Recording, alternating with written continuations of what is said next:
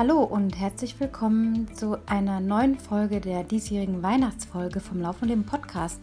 Deinem Podcast rund um die Themen Lauftraining, Ernährung, Mentales und wie ich immer so schön sage, auch vom ganz normalen Wahnsinn des Lebens.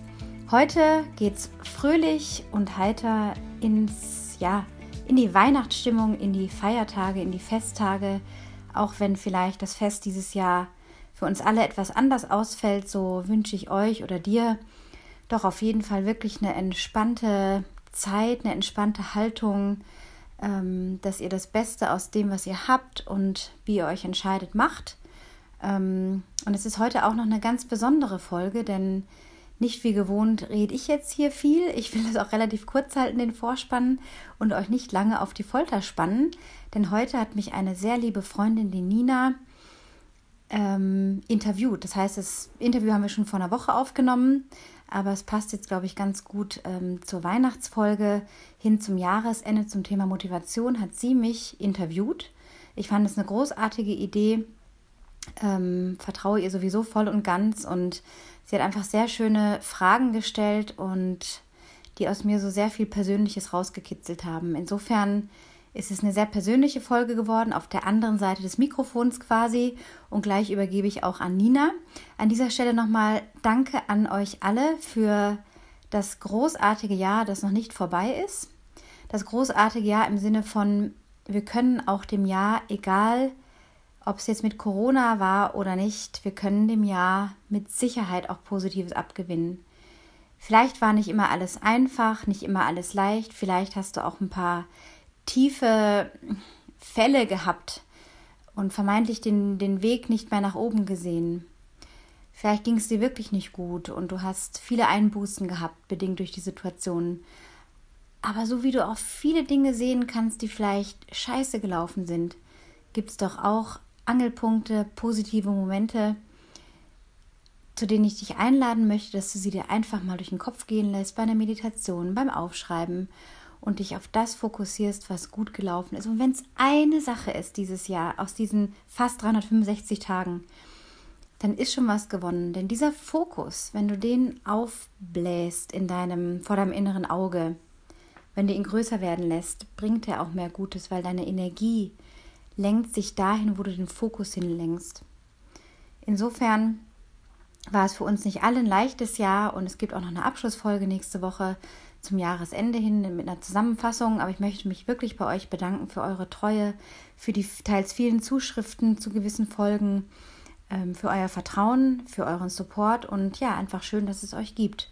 Ohne euch wäre dieser Podcast schon längst eingestampft worden. Und wenn ihr diesen supporten wollt, dann könnt ihr das tun über die Show Notes im steady.com, äh, wie nennt man es, Bereich, Mitgliederbereich. Da könnt ihr euch für wenige Euro im Monat sozusagen registrieren und den Podcast auch ein bisschen am Leben halten. Freue ich mich sehr und auch ein paar Goodies dazu bekommen. Ähm, ja, vielen, vielen Dank an dieser Stelle an euch. Und weil ich immer wieder gefragt werde, was es denn mit diesem Algenpulver auf sich hat, muss ich das gerade noch loswerden, denn dieses Algenpulver klingt jetzt ja vom Namen her nicht so verlockend und appetitlich. Man denkt da an irgendwelche Fischkapseln, an algiges, schlammiges Zeug äh, grün und wie auch immer, was jetzt wirklich nicht appetitanregend ist und wo man eher so ein bisschen äh, die Nase rümpft. Aber genau das Gegenteil ist der Fall, denn die Algen sind ja noch mit Kokosnusswasserpulver beigesetzt, mit Sanddornbeeren, mit Aloe Vera und auch einem beerigen Geschmack. Also es, es schmeckt sehr erfrischend, man schmeckt null eine Alge raus oder irgendwas komisches. Also ähm, ja, wenn ihr da was probieren wollt, denn es geht darum, dass ihr eure er Erholung, eure Regenerationsfähigkeit enorm damit boosten könnt, also beschleunigen könnt und ihr auch nach ein paar Wochen schon merkt, dass da wirklich die Sehnen und Bänder viel stärker geworden sind oder stärker werden, dass ihr euch einfach schneller erholt. Ich habe jetzt gerade gestern zum Beispiel ein recht anstrengendes Intervall gelaufen, habe meine Algen genommen, mein Algenpulver in Wasser eingerührt und getrunken und merke einfach, dass heute der Muskelkater längst nicht so ist, wie er wäre ohne. Und ich habe da viele Experimente schon gemacht, bin jetzt seit einem halben Jahr schon bei meinen Algen, möchte sie nicht mehr aus der Hand geben und kann es euch nur empfehlen, doch mal einfach zu probieren, wie sie euch taugen. Freue mich da natürlich auch über eure Erfahrungsberichte. Ähm, ihr könnt die auch zu einem Vorteilspreis bestellen von knapp 15 Euro, verlinke ich auch in den Show Notes. Und ja, dann könnt ihr da mal schauen, ob das vielleicht für euch was wäre, wenn ihr in eure Gesundheit investieren wollt, euer, ja, eure Re Regeneration etwas mh, hm, auf Vordermann bringen wollt, aufs nächste Level. Und auch sonst, was PMS anbelangt, bei den Frauen wirkt es sich auch sehr begünstigend aus. Ja, an dieser Stelle, wie gesagt, machen wir jetzt weiter mit Nina. Nina fragt Anna, wie bleibst du eigentlich motiviert? Ich wünsche euch viel Vergnügen, viel Freude, viel Spaß mit dieser Folge und in dem Zusammenhang auch ein wundervolles Weihnachten nochmal. Lasst euch gut gehen, lasst euch besinnliche Tage verbringen. Wenn ihr nicht bei euren Familien sein könnt oder wollt, weil ihr es so gewählt habt, dann macht einen Videocall, ähm, stoßt virtuell an. Wir sind auch dieses Jahr alleine. Meine Kinder dürfen bei ihrem Papa sein. Und äh, mein Partner und ich haben entschieden, dass wir ganz alleine und gemütlich hier die Feiertage verbringen, uns was Schönes zu essen kochen, mit einem Gläschen anstoßen und auf den Neuschnee warten, der am Wochenende kommen soll und dann einfach in den Bergen unterwegs zu sein und einfach jeden Tag dafür dankbar sein, dass wir gesund sein dürfen. Also damit seid auch ihr gemeint diese Dankbarkeit fürs Leben zu haben und ähm, egal was kommt, wir sind eh mit dem gleichen konfrontiert momentan. Insofern macht das Beste draus, lasst es euch gut gehen und jetzt viel Spaß mit der Folge. Run happy and be happy. Eure Anna.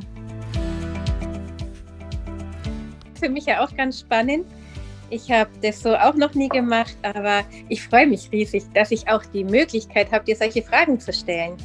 Weil wenn man dir eine Frage stellt, dann beantwortest du die und dann jetzt auch gerade bei deinen Videos, ja, es ist schwierig, man ist ja nicht im Austausch. Ne? Du hörst eine Frage oder du liest eine Frage und dann beantwortest du die Frage so, wie du meinst, dass sie gestellt ist. Aber das wissen wir ja auch, dass eine Frage, naja, verschiedene Ebenen hat. Und das ist schön, jetzt können wir das so miteinander versuchen. Genau. Genau. Und draufgekommen sind wir ja durch das ähm, Thema Motivation, mhm. weil ich ja festgestellt habe, du bist viel unterwegs und viel laufen. Ähm, und wenn man dann schreibt, boah, toll, super, dann schreibst du, ja, das ist gar nichts Besonderes, ich mache es ja auch so gerne. Und ich weiß es von mir und ich weiß es von vielen anderen. Ich bin ja auch Sportlehrerin, Yogalehrerin und ich weiß auch von vielen anderen, die Motivation, das ist immer ein ganz großer Punkt. Ja, wenn man sich bewegt hat, wenn man Sport gemacht hat, fühlt man sich hinterher immer super und man denkt sich, oh ja, mache ich wieder. Und dann kommt der nächste Tag und dann ist das Wetter nicht richtig oder man hat noch so viel anderes zu tun und dann beginnt so ein inneres Zwiegespräch äh, mit mehr oder weniger großen Verhandlungen zu laufen oder nicht zu laufen. Und es scheint mir, du hättest es nicht. Ist das richtig? Äh, in acht von zehn Fällen ist es richtig, aber ich kenne schon auch Tage, wo ich, äh, wo ich oder wo ich, ich weiß nicht, wie es ist, aber unterbewusst meinen Lauf nach hinten rausschiebe, bis Aha. ich dann weiß, jetzt ist eigentlich zu spät, weil jetzt gerade im Winter zum Beispiel ab vier ist es dunkel und dann lasse ich es manchmal bis fünf vor drei, bis ich weiß, oder fünf nach drei, weil ich weiß, okay, jetzt die neuneinhalb Kilometer Runde mit ein paar Höhenmetern, die schaffst du jetzt noch in 61 Minuten, okay, dann passt das auch gerade so mit der Dämmerung, mit der Dunkelheit. Äh, und ja, also ich kenne das schon auch, dass ich da manchmal die Dinge wirklich schiebe, auch mit dem Laufen. Aber so eine ganz tiefe innere Motivation, die ist einfach bei mir drin. Ich glaube, das mhm. ist so, wenn ich da zurückspule in meine Kindheit, ne, mit zwölf ist mein Vater verstorben, meine Oma sehr abrupt aus dem Leben gerissen worden. Und ich bin dann erst zwei Jahre später, eigentlich noch in dieser Trauerphase, würde ich sagen, zum Laufen gekommen durch meine Mutter, die einfach mal sagte, mhm. zieh dir mal irgendwelche Schuhe an, die du noch hast. So hatte ich so Hallen, Handball, Hallenturnschuhe. Also mhm. nichts mit Profil und Dämpfung und irgendwie äh, habe ich die an, angezogen. Wir sind dann in den Wald gefahren, wo sie immer ihre 10-Kilometer-Runde lief. Das war dann da auch damals schon Trail, ne, 1994, man mag es kaum sagen, ja, vor 26 Jahren.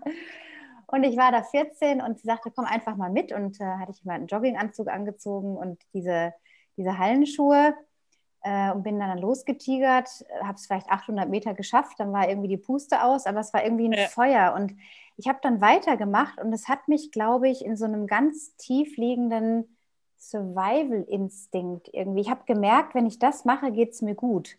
Und es mhm. war wie so eine Verankerung, völlig unbewusst. Also auf diesen Gedanken bin ich auch erst vor ein paar Jahren gekommen, dass ich, glaube ich, eine ganz große, wie man so schön sagt, intrinsische äh, Motivation daraus geschöpft habe. Die hat mich immer weitergetrieben und ich wusste, wenn alles im Leben schief geht, was ich ja erfahren hatte, dass so viel schief gehen kann mhm. von jetzt auf gleich, ich habe nichts mehr unter Kontrolle. Ja, ich habe einfach nichts unter Kontrolle, was im Außen passiert.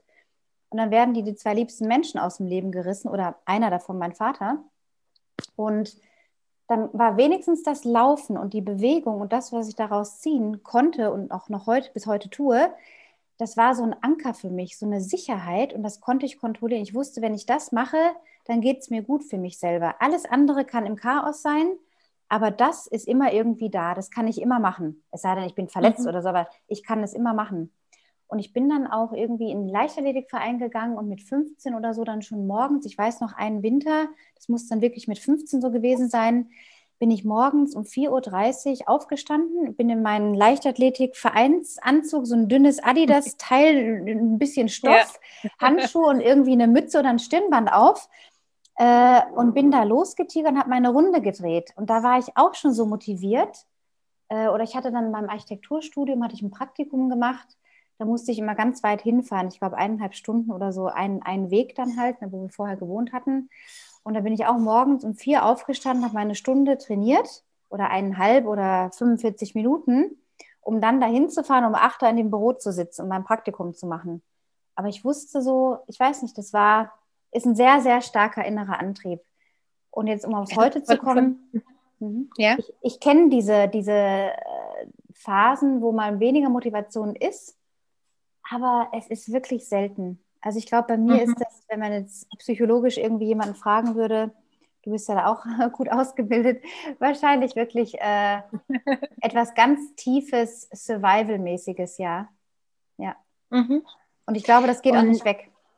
Ja, okay. Ist es so, dass du von dem Zeitpunkt an, den du gerade beschrieben hast, von da an regelmäßig gelaufen bist? Oder war das was, du hast es erfahren, das war toll und dann ähm, ist es wieder weggegangen, weil du hast jetzt so ein bisschen beschrieben mit 14, dann Studium und jetzt ist es was wirklich, was dich seither in, in der gleichen Intensität begleitet. Du hast ja auch schon viele Wettkämpfe gemacht, du warst ja auch schon ziemlich weit vorne. Mhm. Wie, wie hat sich das entwickelt? Äh, ich habe einfach gemerkt bei diesen ersten Läufen, dass ich gut bin. Also ich hatte ja mhm. auch als Kind immer so das Gefühl, wobei ich, ich muss jetzt nochmal davor, also als meine Familie noch heil war, sage ich mal, so die Eltern noch zusammen, mein Vater lebte noch. Äh, ich bin in Westfalen aufgewachsen, in einem kleinen Dorf außerhalb von einer größeren Stadt auf dem Land mit Bauernhöfen drumherum und unser Haus war auch an so einem Feldweg. Ich war jeden Tag als Kind draußen unterwegs, bei Wind und Wetter auf Spielplätzen mit dem Fahrrad in der Matsche gespielt, auf Bäume geklettert. Aber ich war auch das Mädchen mit Kleidchen und Ballett und so weiter. Ne? Mhm. Und ähm, da habe ich in der Schule, im Sportunterricht in der Grundschule, gab es dann auch so, so wie, halt, wie hießen die Bunde, so, so Wettkämpfe halt, ne? Bundesjugendspiele, Bundesjugendspiele ja. genau. Also in Bayern hieß es. Ja, genau, die gab es da auch in Westfalen und da wollte ich immer gegen den schnellsten Jungen im 50-Meter-Sprint gewinnen, den ich toll fand damals. Das war so ein kleiner Schwarm, ja. Und äh, der war eine Klasse über mir und da weiß ich noch, in der dritten Klasse waren diese Bundesjugendspiele. Ich wollte gegen den gewinnen. Und im Sprint war ich jetzt, naja, damals war ich gut, ja, heute, ich bin kein mhm. Sprinter. Äh, aber da war schon so ein Antrieb, dass ich da gut sein könnte. Also ich habe gemerkt, ich will für mich gut sein. Und mhm. das war auch so ein Antrieb. Ich habe gemerkt, das liegt mir aber zum eigentlichen Laufen kam ich ja dann erst viel später. Und diese ersten Anfänge mit meiner Mutter, dass ich auch schnell gemerkt habe im Leichtathletikverein, äh, ich will nicht in der, sage ich mal, schlechteren Trainingsgruppe sein, sondern ich habe dann immer auf zwei, drei Mädels geschaut, die bei dem mhm. guten Trainer trainiert haben. Das war so ein Sportinternat. Ich war da selber nicht, durfte da nicht hingehen. Äh, aber ich habe quasi in dieser Gruppe trainiert, wo ich immer die ganzen Sportinternatsmädels gesehen habe, die zweimal am Tag trainieren durften. ich dachte immer so, oh, das will ich auch gerne machen. Ich will da, ich will auch so sein wie die. Und irgendwie nach einem Jahr oder zwei kam dieser Trainer, den ich immer beäugt hatte und der war so streng und der hat da irgendwie hartes Training mit den, mit den Jugendlichen gemacht. Und ich wollte das auch. Und dann hat er mich gefragt, das war mit 15 oder 16, äh, ob ich in seine Trainingsgruppe möchte ja, und dann bin ich da reingegangen Und äh, das hat mir echt die Schuhe ausgezogen, weil das wirklich anspruchsvoll war. So zehn Kilometer Tempolauf durch den Wald und an die Grenzen kommen und Intervalltrainings und 400 Meter Sprints, 200 Meter Sprints. Und, aber ich wollte da gut sein. Aber auf Wettkämpfen mhm. habe ich mhm. immer vergeigt. Ich habe die Wettkämpfe immer vergeigt. Ich wusste, ich habe die und die Zeit drauf. Dann kam der Wettkampf, meine Aufregung. Ich habe es nicht geschafft. Und ich war immer furchtbar enttäuscht. Also ich kam dann auch in dieses ich bin gut, aber ich bin nicht gut genug. Das ist auch was yeah. ganz tiefliegendes drin bei mir bis heute. Das gebe ich auch offen zu. Also das ist, glaube ich, was, was ich gelernt habe zu akzeptieren, dass das nicht weggeht, dass das dazugehört, dass es auch nichts ist, was ich wegkriegen muss, sondern dass es einfach ein, ein Umgang mit diesen Zweifeln und mit diesem, ich bin da nicht gut genug Gefühl gibt. Mhm. Mhm. Und diesen Umgang habe ich mir irgendwie so angeeignet und dieses sehr regelmäßige Training ging dann eine Weile bei diesem Trainer und dann bin ich ein Jahr nach Amerika gegangen. Ich habe so einen Schüleraustausch gemacht mit 16, war elf Monate in Amerika und mein Gastvater war zufällig Sportlehrer. Und der mhm. hat so eine Laufgruppe gehabt und hat mich dann da auch echt gefördert. Ich war dann in der Cross-Country-Laufgruppe. Wir haben da so fünf Kilometer äh, Querfeldeinläufe gemacht, am Wochenende viele Wettkämpfe. Ich gehörte da auch zu dem guten Team. Ich habe mich da so, da wusste ich, ich bin gut, ja. Mhm. Und er hat mich total gefördert. Und im, im, Sommer, im Frühling hatten wir dann halt Leichtathletik, also Mittelstrecken, Trainings und Wettkämpfe. Und dann kam ich wieder, habe dann noch zwei Jahre die Schule fertig gemacht, war dann aber nicht mehr im Leichtathletikverein, aber ich bin dann für mich gelaufen, habe dann gemerkt mit 18, boah, ich will immer länger laufen. Dieses Gesprinte, das taugt mir nicht und diese Mittelstrecke taugt mir nicht, so ich will länger laufen. Und dann kam der erste Marathon in Berlin 1998 äh, da war ich dann gerade 18 oder 19 ähm, und habe den gefinisht in viereinhalb Stunden, habe alle Fehler gemacht, die man machen kann, trotz Trainingsplan aus, dem, aus der Zeitschrift und hier die Pulsuhr, die erste und whatnot und lange Läufe und so, aber voll vergeigt, aber angekommen. Und dann habe ich gemerkt, okay, das ist eine Grenzverschiebung gewesen im Kopf. Da mhm. ist noch mehr zu holen. Und das war dann so mhm. mit 18, 19. Dann war ich im Studium, bin ich dann weg nach Süddeutschland, habe dann Triathlon gemacht, ein Rennrad gekauft, noch vorher. Bin viel Rennrad gefahren, habe auch gemerkt, das liegt mir auch gut. Dieses, keine Ahnung, vielleicht wie der Körper gebaut ist und so. Ich war da auch gut. Ähm, habe aber gemerkt, das Laufen ersetzt einfach nichts. Also der Triathlon war dann halt ein sehr aufwendiger Sport mit dem Schwimmen und so. Und das habe ich eine Weile gemacht, habe auch ein paar Wettkämpfe gemacht bis zum Halb-Ironman. Aber da habe ich gemerkt, da ist nicht viel zu holen für mich so. Das Laufen war mhm. einfach auf der Strecke. Ja, und dann äh, lernte ich 2001 meinen Ex-Mann kennen. Da war ich dann gerade 22, 21. Und wir haben dann recht schnell eine Familie gegründet. Also so ein Jahr, eineinhalb Jahre später, zwei Jahre später. Und auch in den Schwangerschaften, weil du gefragt hast, ob das Laufen immer eine Konstante war oder so. Mhm. Ja, all die Jahre.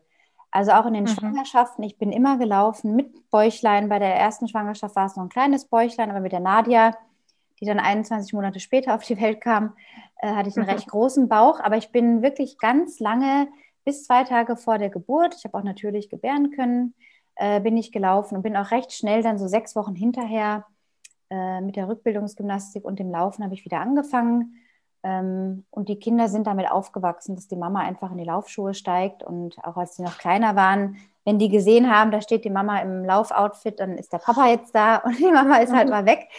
Ähm, immer eine Konstante gewesen. Also ich kann mich nicht erinnern, dass ich mal in all den Jahren irgendwie freiwillig gesagt hätte, ich laufe jetzt mal einfach nicht mehr ein halbes Jahr oder ich habe jetzt gerade mhm. keinen Bock. Also verletzungsbedingt, klar bin ich ausgefallen oder wenn man mal krank ist oder nach den Schwangerschaften sechs Wochen Pause. Ne? Das ja. ist ja total gefährlich, wenn man da zu früh anfängt. Ähm, aber sonst immer durchgehend bis heute. Mhm. Jetzt muss ich noch eine Frage stellen, die mit der Motivation nichts zu tun hat, aber die wichtig ist, weil du gesagt hast, du hast alle Wettkämpfe vergeigt. Was bedeutet das? Weil wenn man das so hört, das kann ich jetzt nicht übergehen. ja, vergeigt äh, in der Leichtathletik tatsächlich diese Wochenendwettkämpfe und irgendwo hinfahren, so mit 14, 15, 16 und diese unglaubliche Aufregung, die mir bis zum Hals stand, wegen mhm. 800 Metern. Ja, da würde ich heute drüber lachen. Also ne, heute. Ja. Aber damals war das so, boah, dieser riesige Deal zwei Tage vorher war mir dann schon schlecht. Und ich, ich konnte es im Kopf irgendwie nicht auf die Kette kriegen, dass ich da jetzt einfach nur zwei Runden schnell laufen muss. Und ich habe immer diese Angst gehabt, mir geht die Kraft aus. Und beim 800-Meter-Lauf, mhm. wer das mhm. kennt, das mhm. Lauf, das ist verdammt schwer, sich das einzuteilen. Und spätestens nach 500, 600 Metern denkst du, oh, nur noch 200, aber du denkst, du schaffst es nicht mehr, weil, weil du drehst einfach im Roten. Und ich hatte immer so meine Zeit, die ich erreichen wollte und wo ich wusste, ich schaffe das mal unter 2,30, aber ich war immer drunter. Immer, mhm. äh, immer drüber, immer drüber. Ja, langsamer. Und das war für mich ein Vergeigen. Ja, und ich habe mhm. da einfach mir selber gesagt, du hast es wieder vergeigt. Und ich habe auch immer wieder Beweise dafür gefunden, weil ich mich also so aufrege. dein persönliches Ziel nicht erreicht. Und das war quasi typisch und ähm, ja, dieses, ich bin zwar gut, aber ich bin nicht gut genug, was dann nicht kam. Nicht gut genug, genau. Ja, ja. genau. Ich glaube, das kennen ganz, ganz viele und sowas kann auch ein Grund sein, dass man sagt, na ja, ich bin ja eh nicht gut genug. Also warum sollte ich ähm, so viel investieren? Ja, zu sagen, ja, ich mag laufen, ja, es ist, tut mir auch gut, aber ach ja, jetzt ist heute das Wetter nicht so toll, jetzt wenn ich heute nicht laufe, ist es ja eh nicht so wichtig, weil ich bin ja eh keine von den ganz guten Läufern, ja, oder Läuferinnen. Und ähm, was, was sagst du da dazu? Weil du coachst ja auch, du schreibst ja auch Trainingspläne. Genau. Ich habe mhm, das für mich. Mhm. Gibt es da Leute, die da auch mit dir dann verhandeln? Äh, ja, mentales ist auf jeden Fall immer ähm, ein wichtiger Aspekt mit Verhandeln. Was meinst du damit jetzt genau? Ja, eben dieses, ich, also ich weiß ja nicht, wie du das überprüfst, ja, oder, oder ob das überprüft wird. Also du schreibst einen Plan und äh, ich kenne das von Leuten, die bei mir sind in einem anderen Bereich und die dann sagen, ja, jetzt, ähm, da war das Wetter nicht gut oder habe ich mich nicht gut gefühlt und jetzt habe ich eh schon gestern nichts gemacht und vorgestern auch nicht. Jetzt kommt es auf den heutigen Tag auch nicht drauf an dieses, das ist so ein inneres Verhandeln. Ich weiß nicht, wenn du Trainingspläne rausgibst, ob du da im Kontakt bleibst oder ob die Leute dann alleine mit diesem Trainingsplan dann ihr Ziel verfolgen, wie das ist und wie motivierst du da? Also zu der Frage mit dem Trainingsplan, ähm, ich mache das immer so, dass ich ein bis zwei Wochen im Voraus nur den Plan schreibe, im Gegensatz zu vielen anderen Coaches, die vier Wochenpläne schreiben und dann lassen sie den Coach halt mhm. da rummachen und dann gibt es ein bisschen Feedback. Bei mir gibt es ähm, ich will jetzt nicht sagen 24-7-Betreuung, aber es gibt diese WhatsApp-Chat-Begleitung oder auch mal einen Anruf zwischendurch per Zoom oder per Telefon. Ähm, die sind, ich bin den Kunden sehr nah verbunden, das ist mir auch sehr wichtig, weil ich weiß, wo ich mal stand und wie mein Weg dahin war, dass ich mich quasi von diesem nicht gut genug sein immer wieder auch lösen konnte. Möchte ich da einfach auch äh, mit Rat und Tat zur Seite stehen und die Kunden damit nicht im Stich lassen. Denn es ist tatsächlich auch gerade aktuell mit äh, ein, zwei Personen immer wieder ein Thema. Und wenn dann aber jemand reinschreibt ins Training Peaks, das ist ja die Plattform, die ich nutze, ähm, heute trotz Matschewetter und so weiter äh, die Kurve gekriegt, die Intervalle waren geil, ja. Oder mhm. da war ein Lauftreff und es regnet aus Eimern, aber mein Kunde geht dahin und läuft mhm. alleine, weil alle anderen sagen, heute ist scheiß Wetter. Und dann ist der Kunde mhm. im siebten Himmel über sein eigenes über den Schatten springen und sich loslösen von äußeren Umständen wie dem Wetter, die wir eh nicht beeinflussen können, aber wir uns ja. einfach immer sagen, oh, das Wetter. Ähm, das ist tatsächlich, also eigentlich gibt es aber wenig viel zu verhandeln. Ich versuche dann wirklich, wenn ich merke, der mhm. Kunde ist da, dass er sagt, uh, Wetter, äh, dass ich dann da reingehe und das bespreche und mal frage, was ist denn mit dem Wetter? So. Mhm. Ne? Und dann ja. fragen wir, fragen wir, fragen wir und dann kommt der Kunde selber zu der Erkenntnis, ja, es ist nur Wasser, das vom Himmel fällt. Ja. ja. Nur eine Luft, die sich schneller bewegt und die Wind heißt und äh, oder weiße Flocken, die vom Himmel fallen, die Schnee heißen. Ne? Ähm, also das können wir, oder die Hitze, die ja auch manchen zu schaffen macht, wo sie dann sagen, dann sage mhm. ich halt, das ist einfach Sonne, die heiß erscheint.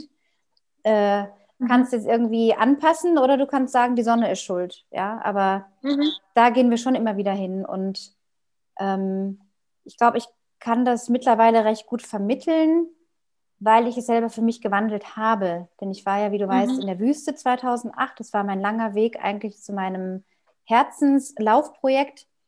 Äh, das hat neun Jahre gedauert, bis ich mir das erfüllt hatte, 2008. Und da hatte ich für mich so, hatte, ist es mir gelungen, mich von diesen ganzen, äh, wie schnell bist du jetzt, wie viel, wie, was läuft hier, was läuft jetzt hier im Schnitt und die Kilometer und da, da, da, da, da. Diese ganze, diesen ganzen Rattenschwanz, ja war sowas von hinfällig in der Wüste mit dem ganzen Kladderadatsch mit neun oder acht Kilo auf dem Rücken. mit dieser brutalen 45 bis 49 Grad Hitze äh, und du eigentlich nur mit dir konfrontiert bist am Ende, wenn du mal alles ausblendest irgendwann, spätestens am dritten Tag von diesen sechs Etappen und dann ähm, merkst, so wie ich jetzt bin, bin ich gut genug. Ich passe mich jetzt hier an. Ich bin jetzt in der Wüste, ich muss mich anpassen. Die Sonne ist da, die mhm. Hitze mhm. ist da.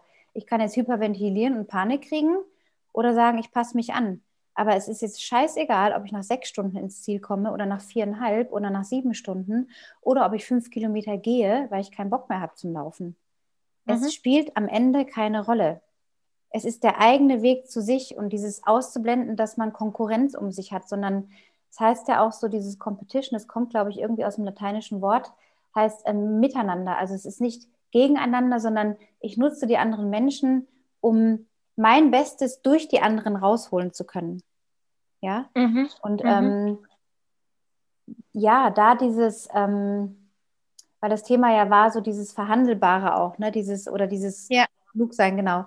Das war so ein bisschen der Durchbruch in der Wüste. Ich bin mhm. nicht, nicht immer frei davon, aber auch aktuell ein Beispiel von einem Lauf, den ich vor ein paar Wochen mitgemacht habe, hier am Alpsee in Garmisch.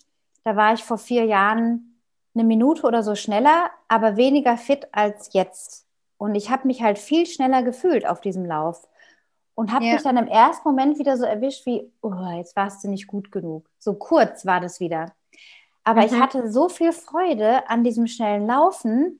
Das Wetter war perfekt. Ich habe mich so gut in mir selber gefühlt dass ich so happy war und dann hatte ich halt den siebten Platz, ja, oder den achten oder was es halt war. Mhm. Und es gab halt ein paar Frauen, die waren halt ein paar Minuten schneller oder ein paar Sekunden schneller. Aber ich war trotzdem so, dass ich gesagt habe, ja, das war jetzt okay so, ich bin happy damit. Ich bin gut genug, ja. ich war an dem Tag gut genug für mich selber. Ja, und das ist ja super, wenn man das so für sich findet, weil man kann ja immer nicht gut genug sein, weil man kann sich ja immer jemanden suchen, an dem man sich misst, wo man gar nicht hinkommt. Immer, ja. Genau. Du hast vorhin gesagt, ähm, das ist diese intrinsische Motivation. Das heißt ja die Motivation, die von dir, von innen herauskommt. Es gibt ja auch die extrinsische Motivation, die zum Beispiel jetzt sein kann, ich möchte den Transalpine Run laufen oder ich möchte einen Marathon machen oder was auch immer. Und ähm, wenn man dir in den Podcast so zuhört und so folgt, da ist mir aufgefallen, dass du diese extrinsische Motivation tatsächlich gar nicht so hoch hängst und auch sagst, äh, so habe ich dich verstanden, Leute, was macht ihr, wenn das wegfällt?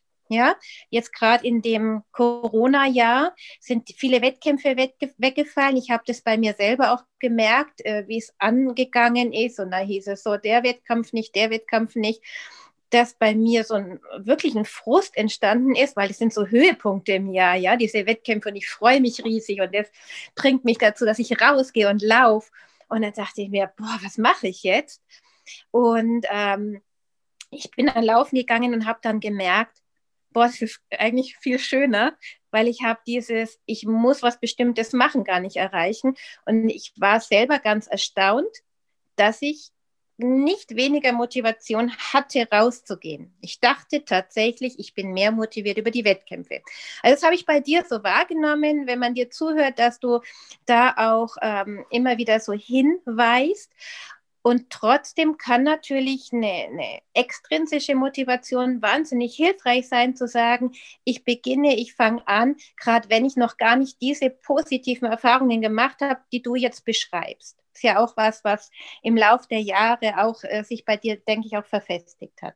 Mhm. Wie ist da so deine Haltung dazu? Habe ich dich da richtig wahrgenommen oder was kannst du noch dazu sagen?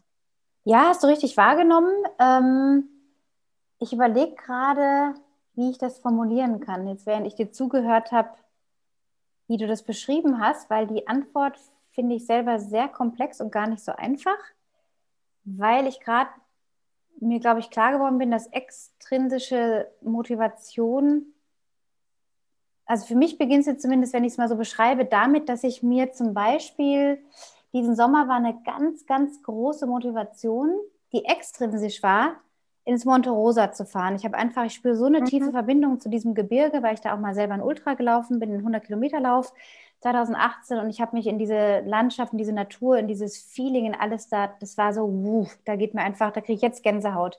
Das ist so, wow, Seele, das ist Herz da. Und ich hatte dann irgendwie ein paar Wochen im Frühjahr mir gedacht, Mensch, boah, wenn ich da wieder hinkomme und mal eine Hochtour mache, am besten noch mit einer guten Freundin auf einem ähnlichen Niveau, das wäre so ein Traum. Und es war ja kein Wettkampf, mhm. aber es war extrinsisch, weil außerhalb von mir, aber nur dieses Vorstellen, da hochzugehen auf die und die Hütte und den und den Wegen und in den und den Ort und das hat mich motiviert, extrinsisch. Und mhm. da differenziere ich halt Wettkampf, beziehungsweise hm, hätte es auch ein Wettkampf sein können. Also insofern glaube ja. ich, es ist immer was im Außen, was einen motiviert, auch ein Ziel. Wenn ich jetzt sage, meine Höhenmeterziele, Höhenmeterziel X für dieses Jahr ist so und so viel, mhm. ist es ja auch ja. extrinsisch. Es ist irgendwas da Richtig, draußen, ja. außerhalb von mir und ich muss ja irgendwas um mich herum nutzen, um das zu erreichen.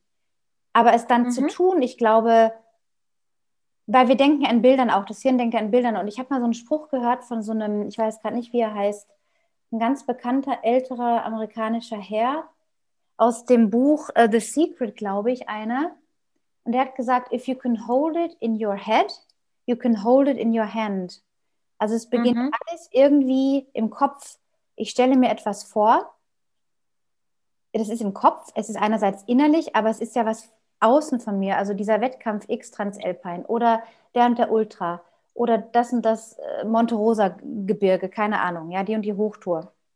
Das ist ja extrinsisch. Und wenn ich das im Kopf mir vorstellen kann, kann ich es in meiner Hand halten. Das heißt, ich kann es mir erschaffen.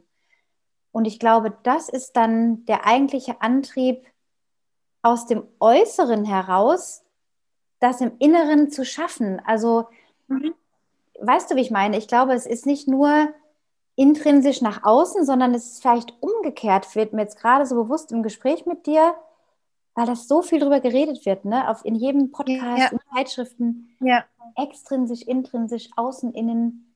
Aber ich denke, es beginnt mit einem Bild im inneren Kopf, was aber mit dem Außen zu tun hat. Ich denke auch, man kann es ja? ja überhaupt nicht trennen voneinander, also nicht, nicht kategorisch. Aber ich glaube, man kann sich bewusst machen, wie viel brauche ich, um mich zu motivieren. Also es gibt ja auch so Tipps wie, wenn du keine Lust mehr hast zu laufen, kauf dir ein neues T-Shirt. Sowas funktioniert tatsächlich ein Stück weit. Die Frage ist nur, wann ist der Schrank voll? Ja? ja. Oder, Oder, die Playlist, wenn ein Musik motiviert. Ja. ja. Genau. Also es ist, äh, äh, ich finde es auch völlig in Ordnung, solche Tricks anzuwenden, wenn es denn hilft der guten Sache. Aber eben, wie gesagt, auch so erstaunlich, wenn durch äußere Umstände einfach so ein paar äh, Motivationsmöglichkeiten wegfallen, ja. Und dann zu sagen, was bleibt denn am Ende noch übrig? Und ähm, ich habe das ja auch mal zu dir gesagt, wir haben uns auch mal kurz ausgetauscht und das ist auch so meine Haltung, wenn ich mir was vornehme, wenn ich was machen möchte. Und ähm, dann ist es einfach eine Frage, wie ernst nehme ich mich selber, wenn ich es dann eben tue oder nicht tue. Ja, also dieses, wie du sagst, ich habe ein Bild im Kopf, ja, zum Beispiel, ich möchte einen Marathon laufen, ist ja für viele ein ganz großes Ziel. Mhm. Ähm, ist ja erstmal interessant, warum will ich das überhaupt? Muss ja eigentlich kein Mensch. Ja, und dann aber auch zu sagen, okay, um das zu machen, möchte ich so und so trainieren. Und dann die Sache zu sagen, ja, tue ich es jetzt oder tue ich es nicht? Und wenn ich es nicht tue, habe ich mich jetzt nicht ernst genommen mit meinem Ziel. Was will ich jetzt? Ich meine, jetzt steht das neue Jahr an. Viele Leute nehmen sich wieder was vor. Und ganz viele schaffen es eben nicht, egal was sie sich vornehmen. Und da frage ich mich immer, hm, wie wichtig ist das, was ich mir vornehme? Warum nehme ich es mir vor? Und warum bin ich mir so wenig wichtig oder warum nehme ich mich selber so wenig ernst, dass ich es auch durchhalte? Was kannst du dazu sagen? Ja, das mit dem Ernstnehmen, das hattest du in einem Instagram Live mal vor ein paar Wochen nämlich äh, geschrieben. Und es mhm. war so mit der, der wertvollste Kommentar, den ich überhaupt seit langem mal gelesen hatte, weil ich sehr viel darüber nachgedacht habe und das auch sehr viel jetzt so in meinen Alltag mit reingenommen habe. Wir haben auch viel darüber gesprochen immer wieder. Mhm. Ähm, und das ist eine ganz wertvolle Aussage, genau dieses, wie ernst nehme ich mich selber eigentlich? Und ich glaube, daran kann man schon ganz viel für sich rausziehen, wenn man sich diese Frage stellt. Gehe ich heute raus oder nicht? Ja, es hat was mhm. mit, wie ernst nehme ich mich und meine Ziele zu tun. Aber ich glaube auch, dass wenn jetzt jemand permanent Motivationsprobleme hat und meint, er hat sein Ziel, dass man immer auch schauen muss, wie sehr ist das in Übereinstimmung mit mir wirklich? Ist es ein Ziel, wo andere sagen, äh, oh, du solltest unbedingt mal den und den Wettkampf laufen. Oder, ey, es ist doch mal ein Marathon dran. Oder dass man quasi so getriggert wird oder meint, man wird inspiriert oder motiviert von außen und sagt dann vielleicht, ja, das mache ich jetzt, weil alle anderen, das macht man dann mhm. halt mal so als Läufer. Man, man läuft dann halt irgendwie einen Marathon. Und ich glaube, das ist dann halt eher was, was zum Scheitern verurteilt ist. Deswegen betone ich auch immer wieder, es muss dir, deinem Selbst, deinem Sein 100% entsprechen. Und wenn es ein 10 mhm. Lauf entlang eines Flusses ist, ja, der kein Wettkampf ist oder irgendwas anderes, was dein Ziel mhm. was gar nicht mit Wettkampf zu tun hat, aber du einfach merkst, da, da bebst du einfach vor Motivation, da hast du Bock drauf, da brennt eine Flamme oder sogar ein Feuer, dann ist es auch eher zum Erfolg irgendwie äh, verurteilt, ja. Also ich lass mich zum Beispiel sehr selten hinreißen von irgendwelchen, oh, das sollst du mal machen oder so. Nie eigentlich. Also mhm. ich schaue immer bei mir und ich glaube, deswegen habe ich auch eine recht gute Abschlussquote, was meine Wettkämpfe. Ich mache sehr wenige Wettkämpfe. Ich habe nicht viele. Also man kann es auf der Statistik beim, bei der Deutschen Ultramarathonvereinigung nachschauen. Ich habe nicht viele Ultras gelaufen in meinem Leben. Brauche ich auch nicht, muss ich auch nicht. Man kann auch sagen, einen Scheiß muss ich. Ne? Übrigens ja auch ein Bestsellerbuch, äh, glaube ich. Also dieses genau, eigentlich muss man doch gar nichts, wie du auch sagst ähm, aber wenn es dann irgendwie einen antickt, weil man selber merkt, da, da kommt eine Emotion hoch, wenn ich daran denke oder damit was verbinde, dann schafft man es auch eher. Und das betone ich immer wieder, sich frei zu machen von einem Status quo, der in irgendeiner Community ist oder so macht man es halt oder jetzt rennt halt jeder zum Transalpine oder zum Pitztal oder zum Innsbrucker Trail. Kann man ja machen, das ist auch geil. Mhm. Ich bin da selber auch gelaufen, super ja. Sache oder Zugspitz oder so.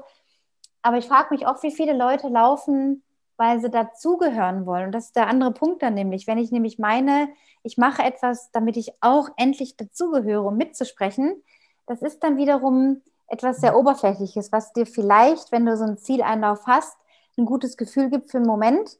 Aber ob es von Dauer ist, für weitere Ziele ist dann die Frage. Deswegen immer wieder so dieses Alignment mit dir und deinen Werten und dir selber. Ja, also einfach auch überlegen, warum möchte ich, was ich will. So ein Punkt, um das vielleicht auch zu vermeiden, dass man über sich selber enttäuscht ist, weil man es ja wieder mal nicht geschafft hat. Mhm. Mhm. Ja, also finde ich ganz spannend und ich glaube, da können wir jetzt so in, in, in, viele, viele Richtungen noch weitergehen. Ich finde jetzt, dass das eine ganz runde Sache jetzt mal ist, so diese Motivation, welche haben wir, wo kommt es her, wie machst du das? Und ähm, ja, ich glaube so für mich jetzt vom Zuhören ist das jetzt erstmal ganz gut, mal so verarbeiten. Mhm. Ich spreche dich an, wenn ich neue Fragen habe und wir machen ein neues Interview. Was hältst du davon? Absolut. Es muss ja auch nicht in ein oder zwei Stunden ausarten, sondern ich denke auch, es ist jetzt schon viel, auch was du an, an Frage gestellt hast, sehr viel drin aus diesen Fragen heraus. Und ich ja. denke auch erstmal, da, das, da stimme ich dir zu, äh, ein Inhalt, den man jetzt erstmal auf sich wirken lassen kann, vielleicht. Ne? Ja. Für die, für die Zuhörer ja. jetzt ja. einfach, ja. Nee, eine runde ja. Sache, sehr, ja. Doch, finde ich schon sehr schön, ja. Und hat mir jetzt auch richtig Spaß gemacht, dich da so zu fragen und dir zuzuhören. Und ja, und es ist ja immer, wenn man Fragen stellt oder sich Fragen, äh, Fragen kommen, dann ist das ja auch immer schon die eigene Auseinandersetzung damit. Und äh, deswegen glaube ich, ist es für mich ein großer Gewinn gewesen. Ich hoffe, dich auch und, und für ja, jeden, der zuhört. Und dann kann man ja schauen, okay, welche Frage entsteht denn daraus wieder? Ja. Und ähm, so geht es immer weiter und das Leben ist nicht langweilig. Absolut nicht. Und auch beim Laufen, kein Tag ist wie der andere, kein Lauf ist wie der andere. manchmal macht man vielleicht einen Rückschritt, dann geht es wieder vor. So, das ist ja wie im Leben auch, diese Höhen und Tiefen, ja. die Ups und Downs. Und das ist vielleicht auch eine Metapher fürs Leben, manchmal einfach anzunehmen, wie es gerade läuft und nicht so kämpfen. Ja, ja. Genau. Und wenn wir uns widersprechen, dann werde ich dich fragen, inwieweit die Laufuhr wichtig ist und dich motiviert. Und dann, ich habe noch viele Fragen, aber das wären alles neue Themen, die wir aufmachen würden. Und deswegen würde ich es jetzt hierbei belassen und dann lieber wieder ein neues Thema aufmachen. Und, äh, das ist eine super Idee. Ja. Machen wir gerne, Nina. Hat mich sehr gefreut. Hat super viel Spaß gemacht. Ja, super. Ja, mir auch. Bin sehr gespannt, was draus wird, was du draus machst. Und Absolut, ja, ja. freue ich mich schön. sehr auf die nächsten Gespräche schon. Sehr gut. Ja, super. Danke dir, ne? Ganz gerne und dann bis bald, sag ich bis mal. Bis bald, ja. Tschüss. Ciao, ciao.